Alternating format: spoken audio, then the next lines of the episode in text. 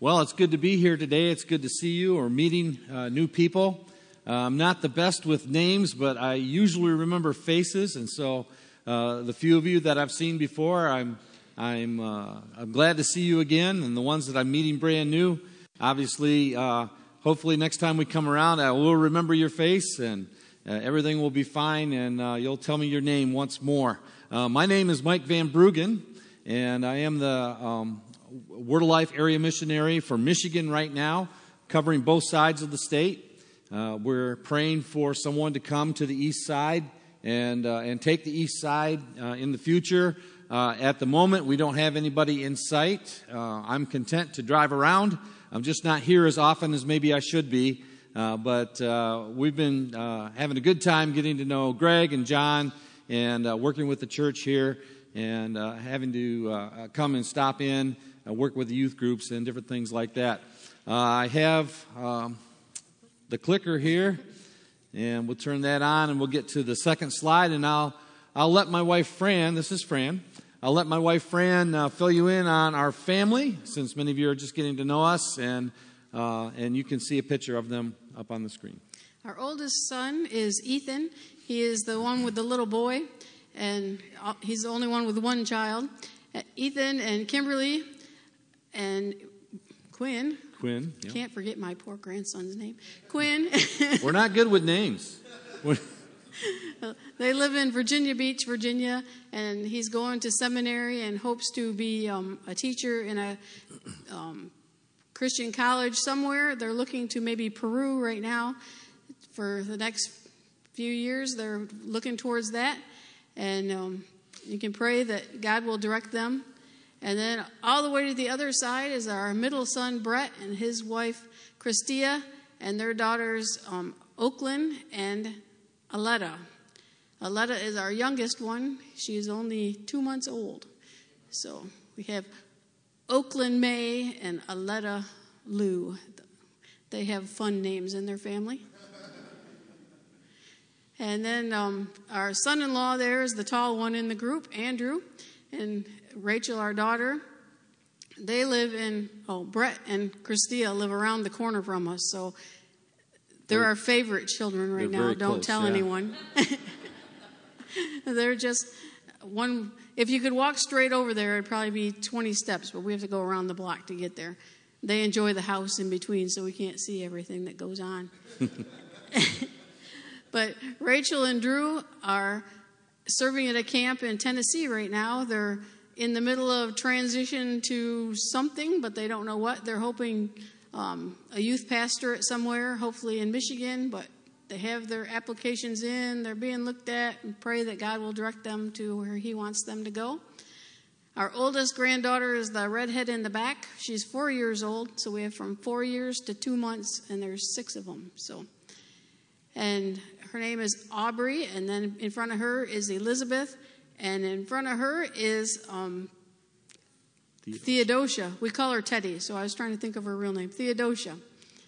So we have Teddy, Eliza, and Aubrey in that family. And we enjoy being grandparents. I don't know that I want to be an old grandparent because I always thought my grandparents were old, and I, and I think of me now, and I go, I am not old. How can how can a grandparent be old? But and then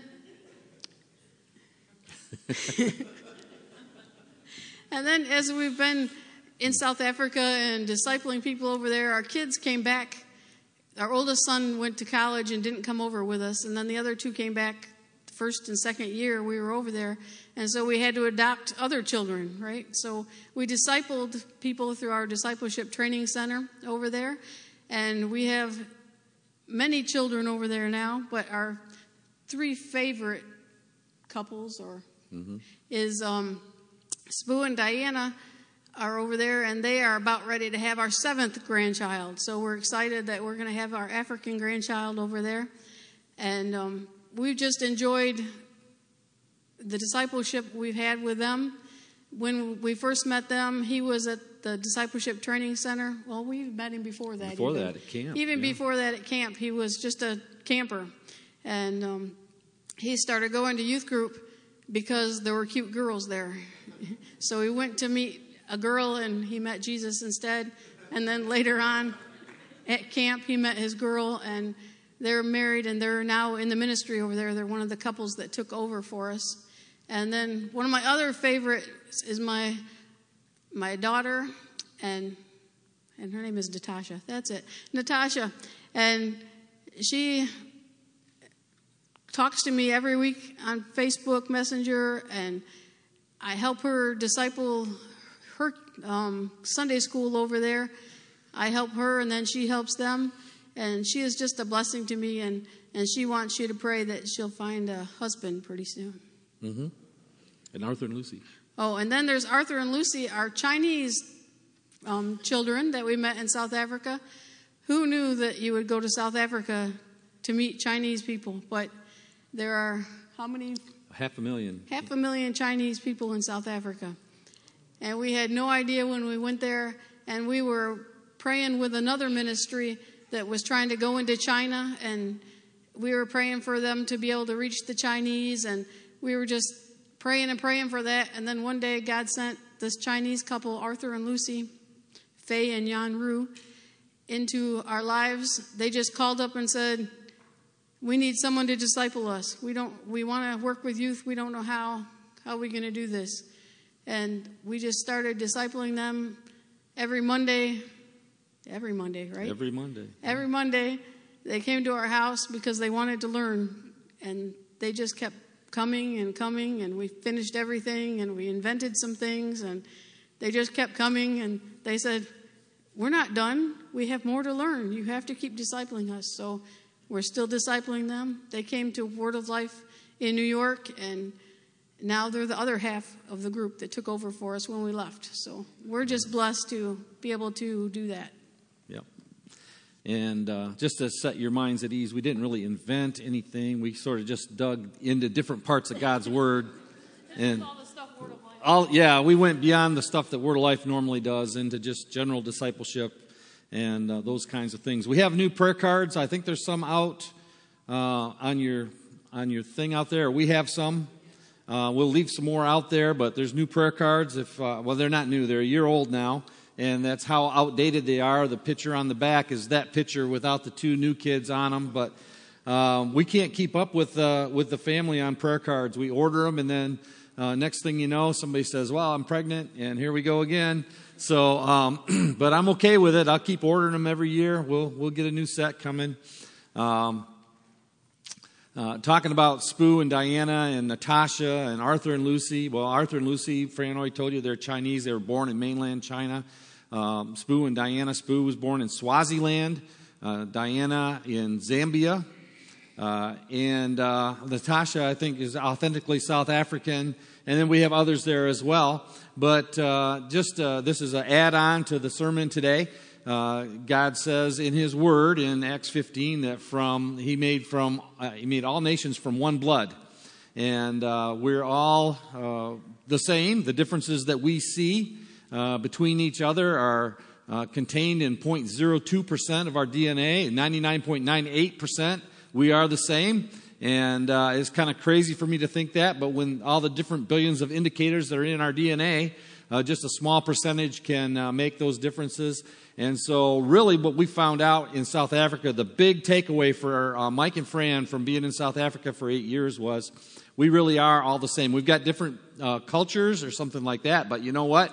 Uh, those parents, they love their kids. They smile, they laugh, they do things, they care about uh, whatever they care about. I mean, obviously, culture impacts that, but, um, you know, they're made up just like us.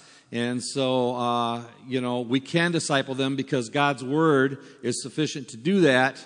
Uh, even if they're from Africa and we're from America, the discipleship works because God works. And, uh, and uh, we uh, are just so, uh, you know, so excited, firmly entrenched. I mean, I get a little bit excited when I start talking about what we do, uh, and uh, maybe you'll see that later. I don't know, but um, it's because of God. Okay, it's not because of Mike and Fran. Uh, we've got some cool experiences. We've got some cool stories that we can tell, uh, but I'm going to run out of time if I do that. So we'll get going with the message and and we'll we'll uh, maybe we can stand in the lobby and talk if you want to hear some other things.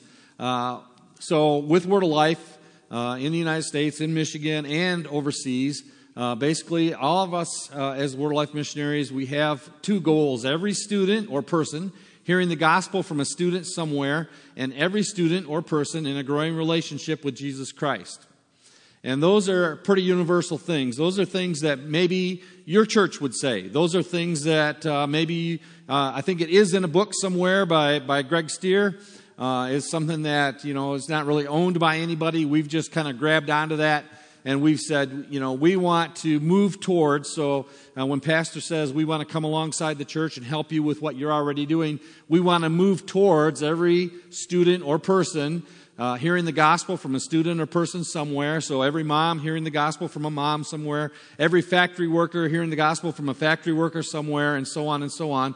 And then every person in a growing relationship with Jesus Christ. And I know that's probably why you're here this morning because you want to be in a growing relationship with Jesus Christ. And so you come and you sit under His Word. Uh, you do maybe a devotional. You pray.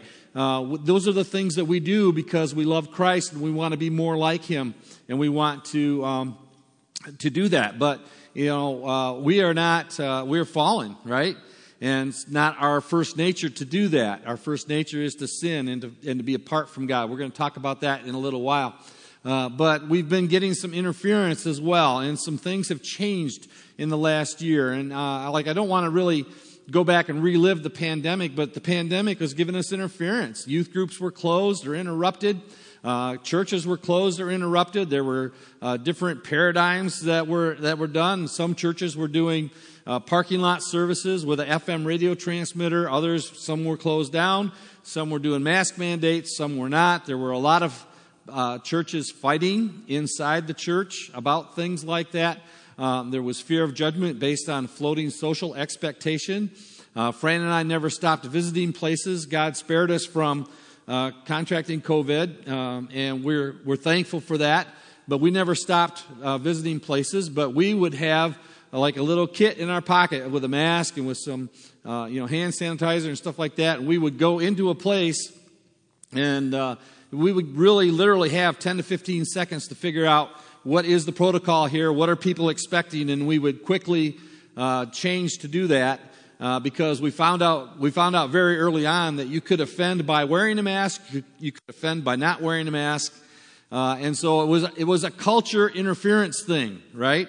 And that was getting away getting in the way with the ministry and stuff like that. So um, breaking the social fabric of our society, causing us to live in a fundamentally different way. Uh, we had those kinds of problems going on with the pandemic. Now, that's not the only thing that influences us uh, and that changes uh, the way that we live. There's also, you know, different um, uh, factors, you know, maybe economic factor, factors, maybe uh, political factors. Uh, there's all kinds of things that come and, and sort of try to impede. The world crowds around what we're trying to do and tries to crowd us out. Uh, it can be the pandemic, it can be other things. It's just like the biggest thing that's happened in the last year, so that's why I'm talking about it. Uh, but nothing is normal. Uh, can you imagine? Could you have ever imagined someone canceling Fourth of July? Uh, I mean, when we were in Africa, that was that was my saddest day of the year because I was missing Fourth of July. They don't have that over there, you know. Uh, they shoot off fireworks at New Year's, and you get to see fireworks, but it wasn't Fourth of July, it wasn't hot dogs, it wasn't apple pies, you know. And uh, you know, uh, remember uh, someone uh, having the guts to say, you know, you can only have so many people in your house at Thanksgiving, or you can only have so many people in your house at Christmas. Would you have ever thought that that would happen? No, a lot of interference, a lot of uh, a lot of different things crowding into our lifestyle, crowding into the fabric of our society, uh, in, and crowding then into us as Christians living out what we believe and what we want and how we want to interact with others. Uh, and it was really, uh, literally depressing. Uh, these are CDC numbers. Not that I really follow the CDC that closely, but it's something that I can quote. Um, so rates of depression are up three times the normal rates. Thoughts of suicide have about doubled. I've heard uh, many people who uh, who say private said privately to me uh, to, to me that those numbers are actually higher than that, worse than that. Uh, but um, what we've found out is that uh, there's no purpose for life. People have nothing substantial to do when, when they're isolated like that, and they have no one to do it with, and life in isolation is very dissatisfying. So, in short, people are finding out that all the stuff that they keep busy with is gone and they have nothing to cling to. So let's, let's talk about that for a minute. Let's translate that a little bit. The God shaped hole that's in their heart that they stuff everything in the world into to try to make up the gap is gone because of isolation. And so they don't know what to do. They don't have an identity beyond all those things that they stuff into that God shaped hole where their identity is supposed to be found in Christ. That's what I learned from the, from the pandemic. And that's what I see. And you know, it's, it's kind of over, but it's not really gone away yet. Because now people are racing to throw things in there and they're finding out, well, this really wasn't as good as I thought it was in the first place. Because I kind of like that, that calm lifestyle a little bit. A lot of them are finding out, right? I mean, I've, I've found out that it's, it's okay not to visit a bunch of people in a week. I can live that way. You know, I mean, our job and what we do, we're kind of on the road a lot. We're kind of talking to people. We're kind of visiting people and, and learning things and helping people and ministering and things like that. But, you know, uh, I found out that I can go on without that. Uh, different people are finding out that they can go on without the million things in their life, but they still then don't know what to do. There's a war going on of ideas and ideals. Uh, it's in our state, it's in our country, it's in our world. Uh, perhaps the pandemic made the war more visible to us, but the war has always been there. This is just the latest thing to bring it to the surface. And the map there is just kind of a map of the Word of Life groups in Michigan. It's kind of a perimeter map. There's, they're all in the middle there somewhere. I just put that up there because we're going to talk about maps in a minute, and I just thought it'd be interesting for you to see where other groups are. Actually, the map is not accurate because there's one up in um, um, North Branch that got outside the lines there. But other than that, I think it's pretty good. And uh, so that's where we drive all the time. That's where we hang out. And uh, so the map is there. But uh, we're going to talk about theology ruling over philosophy. And I'm going to equate it to um, the difference between a road map and a GPS. And so a road map, you have to know where you are, right? And you have to uh, have the correct map. Like if I'm if I'm going to be on Cedar Street, you got a Cedar Street here in Imlay City. We live on Cedar Street in Schoolcraft, right? But if I have an Imlay City map, I'm not going to be able to find my house on there, am I? You have to have the right map. I have to at least know where I am in the bigger picture. And then, if I can find both of those points, I still have to find a pathway to get in between. That's a roadmap. With a GPS, the GPS locates you. And I can punch into my GPS Cedar Street to Cedar Street, and it will, it will know where I am, it will know where I want to go, in theory. Okay, I know that we all have GPS stories to share, right? But, but it gives you, then it gives you a pathway. Right? Now, a global positioning system uses satellites to guide you. I'm going to switch this acronym over and call it the God positioning system. We're going to begin to talk about uh, the philosophy of our lives being governed by theology so the God positioning system uses God's word to guide. Okay? There's a standard. There's something there to locate you. There's something there to tell you where you should be. And there's something there that's going to tell you how to get there. Like a GPS. Okay? So now, uh, uh, going back to philosophy now, philosophy as a roadmap because philosophy doesn't really know where you are, and I'm sure that uh, at least the younger people in here have looked at maybe some YouTube videos of a guy uh, explaining to the camera why he's really not there using philosophy. That, you know, uh, there's crazy videos out there and people proving stuff that doesn't exist. While you're looking at it and different things like that because philosophy doesn't really know where you are. And philosophy then can never be the leader. And the world wants us to focus on a philosophy that has no ground. It wants us to focus on things that can change. Okay? And it, and it says things like follow the science. Well, you know, good science is repeatable, but theoretical science in philosophy is still changing because it's a theory that they're testing out and they're trying to make it go and they see what's wrong with it and what's right with it and they go on. So, I mean, you can always heat water up to boiling point and it'll boil. That's always going to happen. That's science. But uh, you can't always say, you know, something else with science. So, uh, theology has to be the leader. As a GPS, the answer lies in the very beginning of God's Word. We're going to go to Genesis in just a second, Genesis 1, and we're going to begin there, and we're going to start to look at uh, mankind and what we're supposed to do uh, based on what God's Word says and what God says about us. Uh, so we're going to find out what we're here for and what we're supposed to do. And so let's go to uh, Genesis 1, and I'm going to start reading. Oh, I'm sorry, I got one more slide in here before we do that, but you can go to Genesis. and so the quick overview of kind of what we're talking about is you know, in Genesis, uh, chapters 1 and 2, it talks about creation. It talks about God made us. It talks about God made everything that we see. And He made it perfect. There was no problem with it. But then in Genesis 3, we see that sin enters the world. And because of sin, what does the Bible say? Things die, right?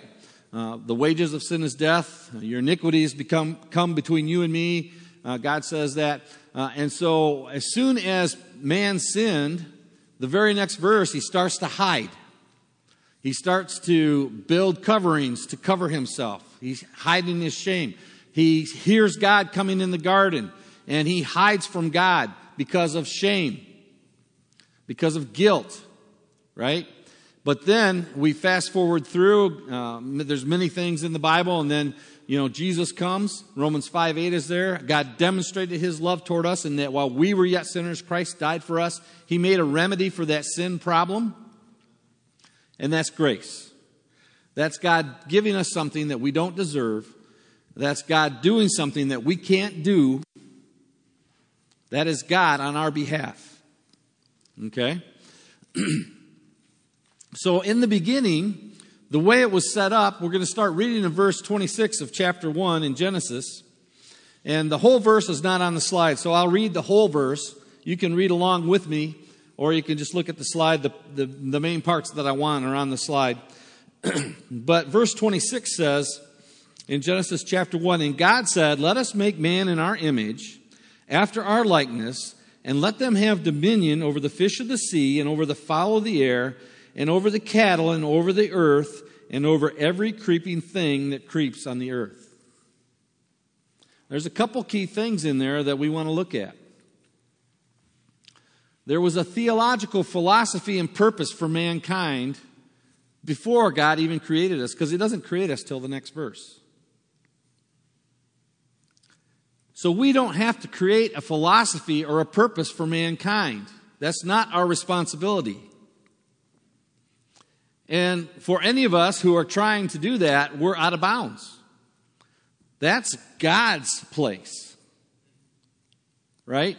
Theology has to guide our philosophy or or it's all no good. Serving as God's representatives on earth is a theological philosophy. God said, Let us make man in our image and in our likeness, and let them have dominion over the fish of the sea, and over the fowl of the air, and cattle of the earth, and every creeping thing that creeps on the earth that has dominion. Okay, so we're supposed to have dominion. We're supposed to have rule over that. That's a service to God.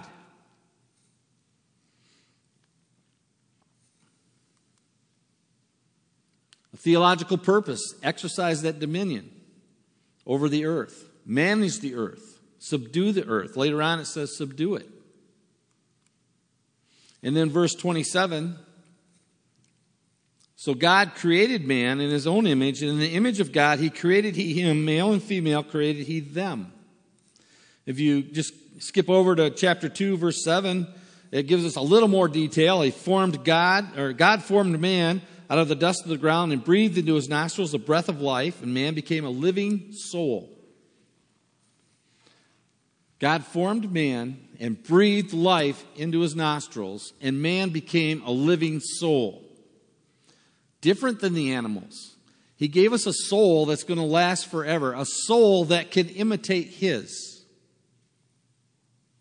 And we're going to talk about some of that stuff later on, but you know, God loves, and He is love, and we, you know, now in Christ, we're reunited with God through Christ, right? We can love.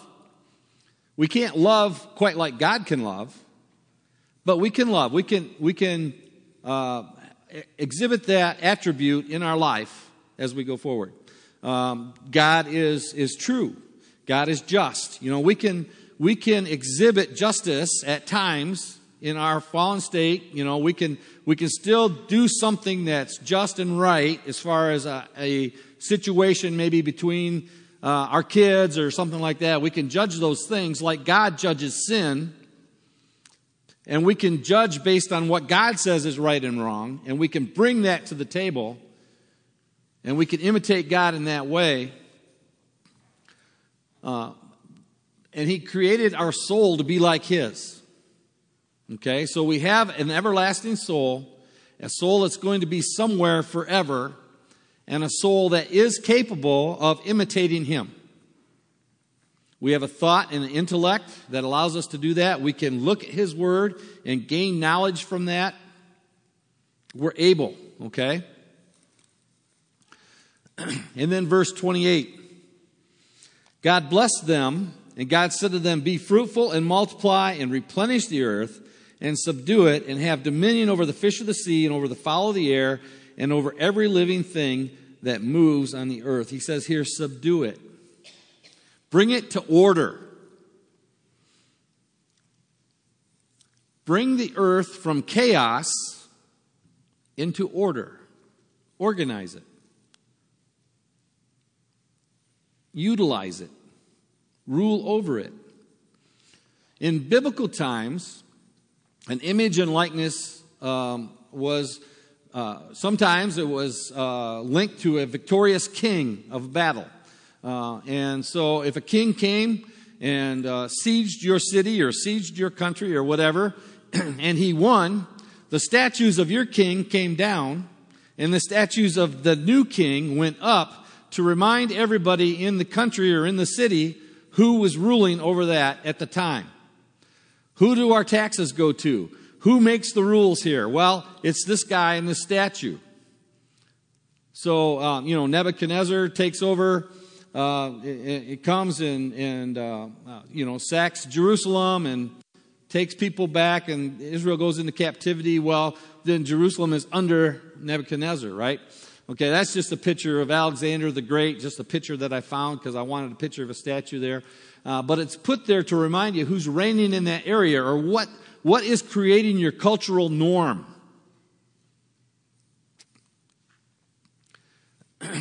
Today, in societies, we might identify with a flag rather than a statue.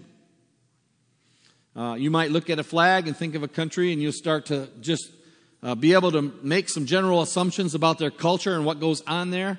Uh, flags help us convey what we stand for, just like the statues of old did. Uh, believers are statues of God left in the land to remind the population who the land belongs to. God created it in the first place, and He made man to, to be there and to bring it into order, to represent Him on this earth. Theology is to guide philosophy because God made it that way. Because God, in the beginning, created an earth, created a world, and He could have organized it Himself. And He did, uh, to a certain degree, organize it Himself. But then He made man to go ahead and work in there, and for man to go ahead and start making some decisions and doing some things that emulate what God, the things that God would do, bring it into order, and to rule. Theology is to guide philosophy. And so we come to the missions of it. You know, uh, it says in Mark 16, uh, 15, he says, He said unto them, This is Jesus, go ye into all the world and preach the gospel to every creature. Under the authority of the Maker, under the authority of Jesus Christ, whose image and likeness we represent. Now, this, this picture is from one of our uh, trips to Honduras, and uh, that's a picture of Jesus. It's about 75 foot tall.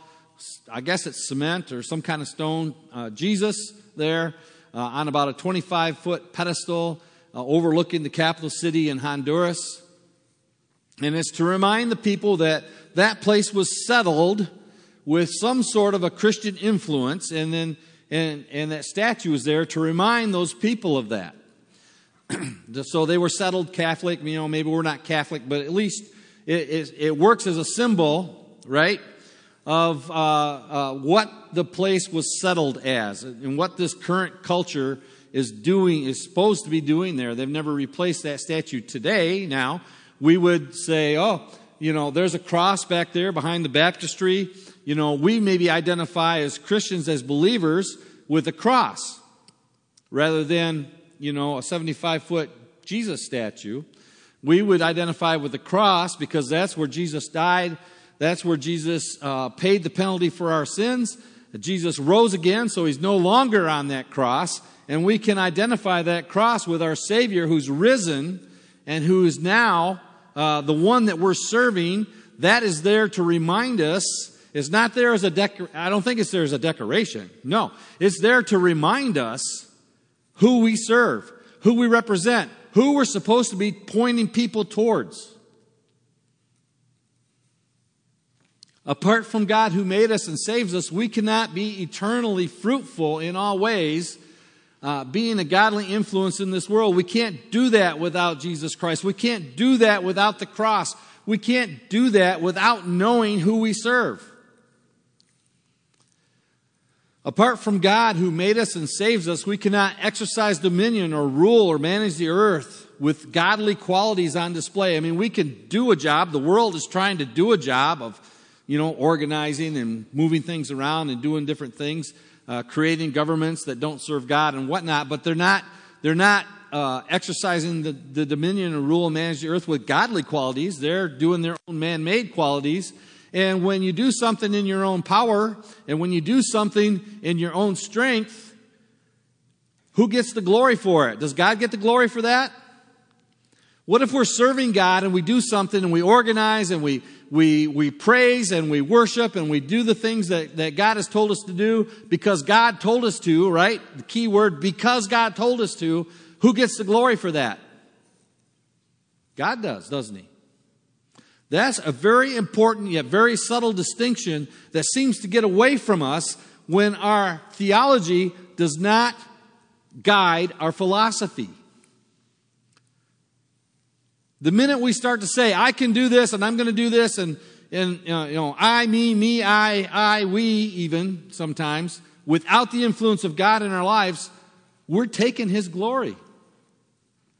We're no longer serving the one that made us. We have to be careful about that. No king, apart from our God, could make statues like God's statues, referring to us now as believers. We are animated. Our soul can follow and emulate His. We can glorify God. There is nothing else in the world that can make a statue like that. And when you think about it in this way, we're walking, talking statues or billboards or however you want to however you want to describe it, we're supposed to be walking, talking statues representing our Savior, Jesus Christ, in this world to bring it into subjection to Him, to subdue it with God's love so that they want to be subdued. And it's a high goal. It's a hard thing, but that is our task. To glorify God in that way.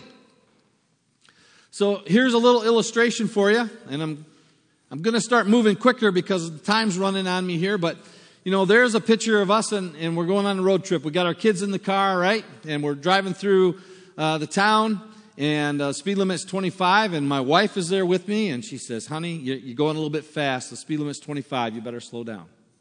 Right? That carries some weight for me because she's my wife and she's important to me. So I'm going to at least think about slowing down. All right? Some, some of the girls are shaking their head, no, Fran. I, I, I don't know. I don't know what to think about that. Okay? But let's kick it to the next level. There's the policeman there. What if the policeman stop me and say, hey, buddy, you're going a little bit fast. The speed limit's 25 here. Slow down or we're going to give you a ticket. Well, now, now it's threatening my pocketbook a little bit, right? And my wife is still there, right? She's probably saying, you know, if you would have slowed down, you wouldn't have got pulled over. That carries a little more weight, right? But what carries even more weight is when you got to go before the judge. You get the ticket and you got to go before the judge. And he says, buddy, you were going 25, uh, you were going over the 25 and uh, now you need to pay a fine or something like that. Okay, so uh, the example here is that, you know, because of the different positions and relationships that we have with one another, that, you know, we carry weight into the situation, whatever we're a witness of, whatever we're a representative of. Uh, if we're, if we're uh, followers of Christ, we're supposed to bring some weight into that situation. We're supposed to be people who other people will take seriously when we display our faith. Which means we follow His Word, we live by His Word, right? So we're supposed to carry weight into this. Humans are to live life as God's images, uh, godly likeness, carrying weight into situations to glorify God by the power of God. We're not left here on our own. We have God's Word, we have the Holy Spirit. By the power of God, we're supposed to do this. So back to Genesis 128, just to remind us, God blessed them Okay, that's a good note to start on. And God said to them, Be fruitful and multiply. We have a theologically guided philosophy. Be uh, fruitful and multiply and replenish the earth and subdue it and have dominion over the fish of the sea and over the fowl of the air and over every living thing that moves upon the earth. It's under our jurisdiction. We are here to win the world to Christ. We're created by God, animated and able reminders of His glory, theologically purposed for working on earth for Him, fruitful in all ways, uh, it, having dominion or leading according to God's character, subduing uh, the earth, tamed by God's goodness.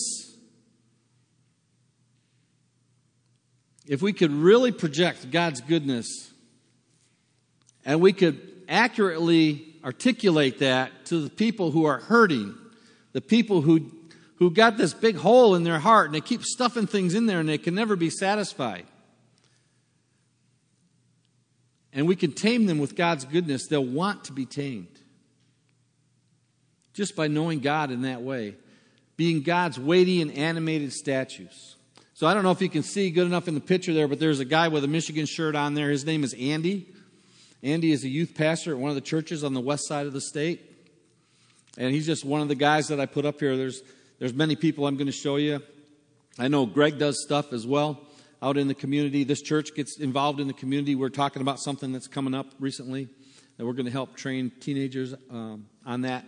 Uh, but um, Andy takes time off of his youth group church job to be a student teacher in the school so he can get to know more kids. And guess what happens? Some of those kids end up coming to youth group. Some of those kids end up getting saved. He's not doing it for the money. I mean, they do pay him, but he's not doing it. That's not the reason he's there, right? Uh, the next slide here is, is Randy. It's the same picture, but right next to Andy, that head that's kind of floating in the back there on that side, that guy's name is Randy. Uh, Every week, he and another guy, they trade off, get up early before school and they go to a different town that's maybe 10 minutes away, 15 minutes, not a long ways, but they go to a different town and they do a breakfast club Bible study with the students in the school.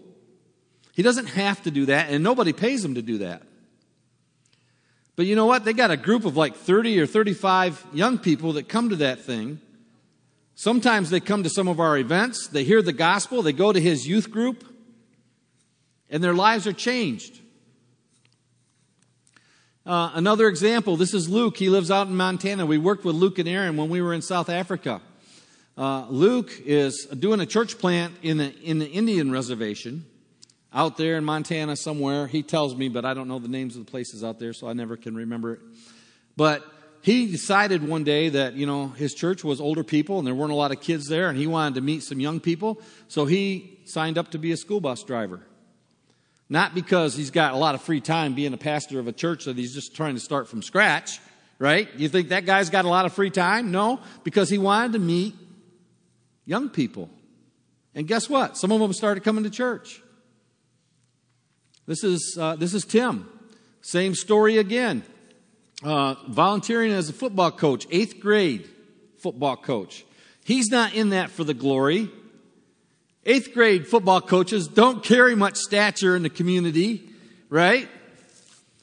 But guess what? Some of those kids end up going to his youth group because he gets involved in the community.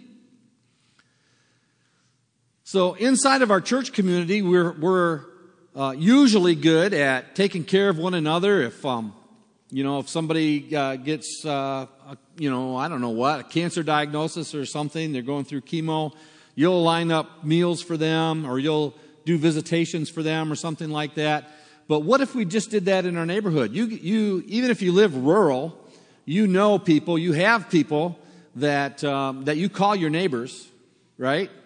that don't come to your church. But what if you're the one that sets up a, a food um, uh, chain for them? What if you set up uh, some visitation, some comfort for them, or something like that? Would that be a weighty, uh, weighty way of you displaying your Christianity to them? I think it would.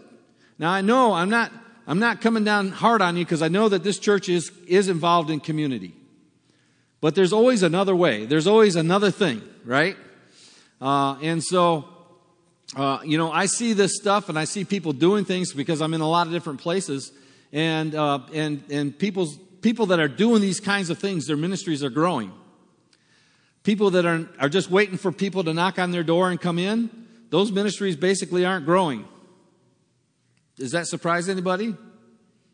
I mean, we just got to think that you know we got to get out there and meet people uh, in the neighborhood. Serve as a volunteer at the library. Be a little league coach. Be the, be the mom that brings cookies. You know, um, uh, work at the homeless shelter. There's probably a pregnancy shelter somewhere, a pregnancy ministry somewhere that you can volunteer at. Help them with the phones or help them with whatever. Get trained and help them in an, even a more tangible way. Um, and do it all with the gospel in mind. Did we do two slides there at once? So be creative, develop relationships with all people. COVID culture is robbing us of our relationships. Okay? And the more we get into our thumb culture of texting and phones and all that, uh, the more we pull back from people, the more we're being robbed of our relationships. And our relationships are what we have to dig into people's lives with to represent Christ.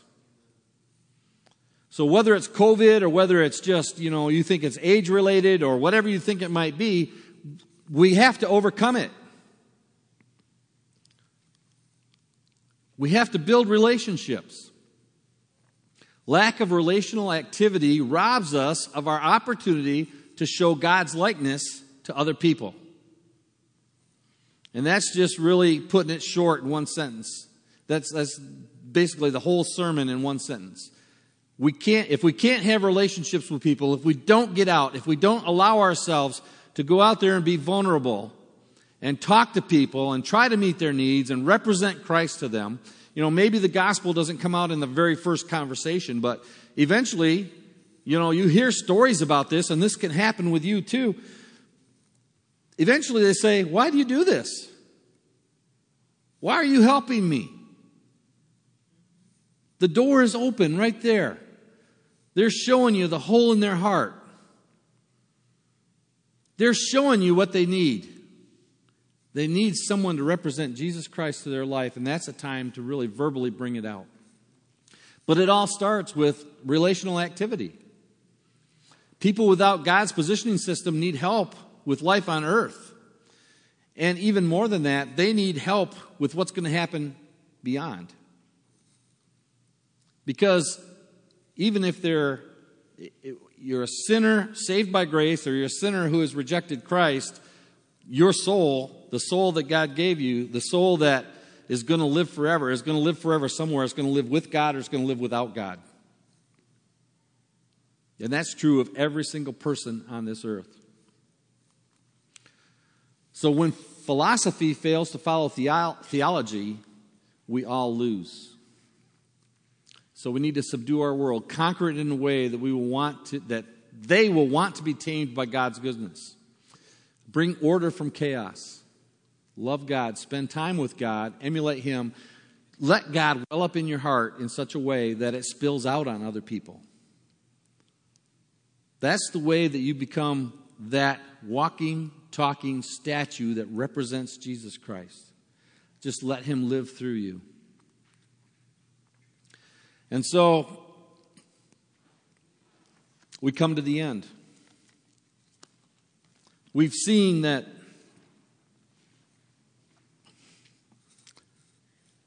God made us, He made the earth, He made everything, and it was perfect. It was very good. But then sin entered, and we, as a, as a human race, started hiding from God. And many of you have children, you know what happens when uh, the glass breaks or uh, something spilled, where, where, are the kids? Uh, they're gone hiding somewhere. You know, I didn't do it, right? That's exactly what we did to God. We, we hid. We not only hid ourselves, but we hid away. That sin separated us from God. We need to come back to that. Jesus Christ, uh, God knew the problem, sent Jesus Christ, his son, to save us by dying for us. The ultimate sacrifice. Guys from yesterday, all in, right? He was all in. He died for us to save us. The only thing that we need to do is make a decision to trust Him. The only thing that any of your friends need to do is make a decision to trust Him. We talked about the thief on the cross, the two thieves on the cross, and the one thief asked Jesus to remember him right? Think about that guy on the cross. Just doing this for the guys to remember yesterday. The only ability that man had left was his ability to make a decision. His life was over. He was hanging on the cross, waiting for it to end. He couldn't do anything but make a decision to believe Jesus. And that's where we find our friends and our relatives, those who don't know Christ. They have that ability they can't save themselves, even though they're not on a cross. They can't save themselves. They can't do anything good enough. They can't be good looking enough. They can't be rich enough. It's just by God's grace. And so I'm going to pray, and I'm going to ask you. I think they're coming to sing or something like that. And I'm going to ask you a question. I'm going to pray, and then I think the guys will sing, and I'll be up here there's really two questions. One, if you're here today and you, you just didn't understand that Jesus died for you and that you need to represent him and that the only way is to make a decision to trust him and believe him for salvation, give him your sins and take on his righteousness, you can come to the front row here and pray. Just sit on the front row and I'll pray with you. We can pray together. We can stay back later, whatever, whatever we need to do. And if you're here today and you think, wow, I, am just not representing Christ the way I ought to, and you want to rededicate yourself to that, you want to get back into, you know, where you should be with Christ, being that representative, that walking, talking statue that points people to Jesus Christ by the way you live, come up here as well. Have a seat. We'll pray. I want to pray with you. Okay? And then we'll, we'll be finished. We'll trust God for the results. Our Heavenly Father, we thank you for every opportunity that you give us to share your word, to um, represent you, Lord, as we kind of took a hard look at that today. We just pray, Lord, that you would constantly be bringing into our minds as we do our devotions, as we as we pray to you, as we do the spiritual disciplines that we do because we love you, that maybe maybe it's time for us to take the next step, to be a little more overt in our witness, to be a little more bold in our faith, Lord, to just maybe be a little more stable in our faith. Whatever the need may be, Lord. Maybe there's somebody here who just needs to trust you for the very first time. Lord, we pray that, that your spirit would take over this room, that you give people courage to come down here and pray, to come down here and just let it be known that I'm making a decision today and that I want to do something and I want to do it now. Lord, we thank you and we give you praise for the opportunity. In Jesus' name, amen.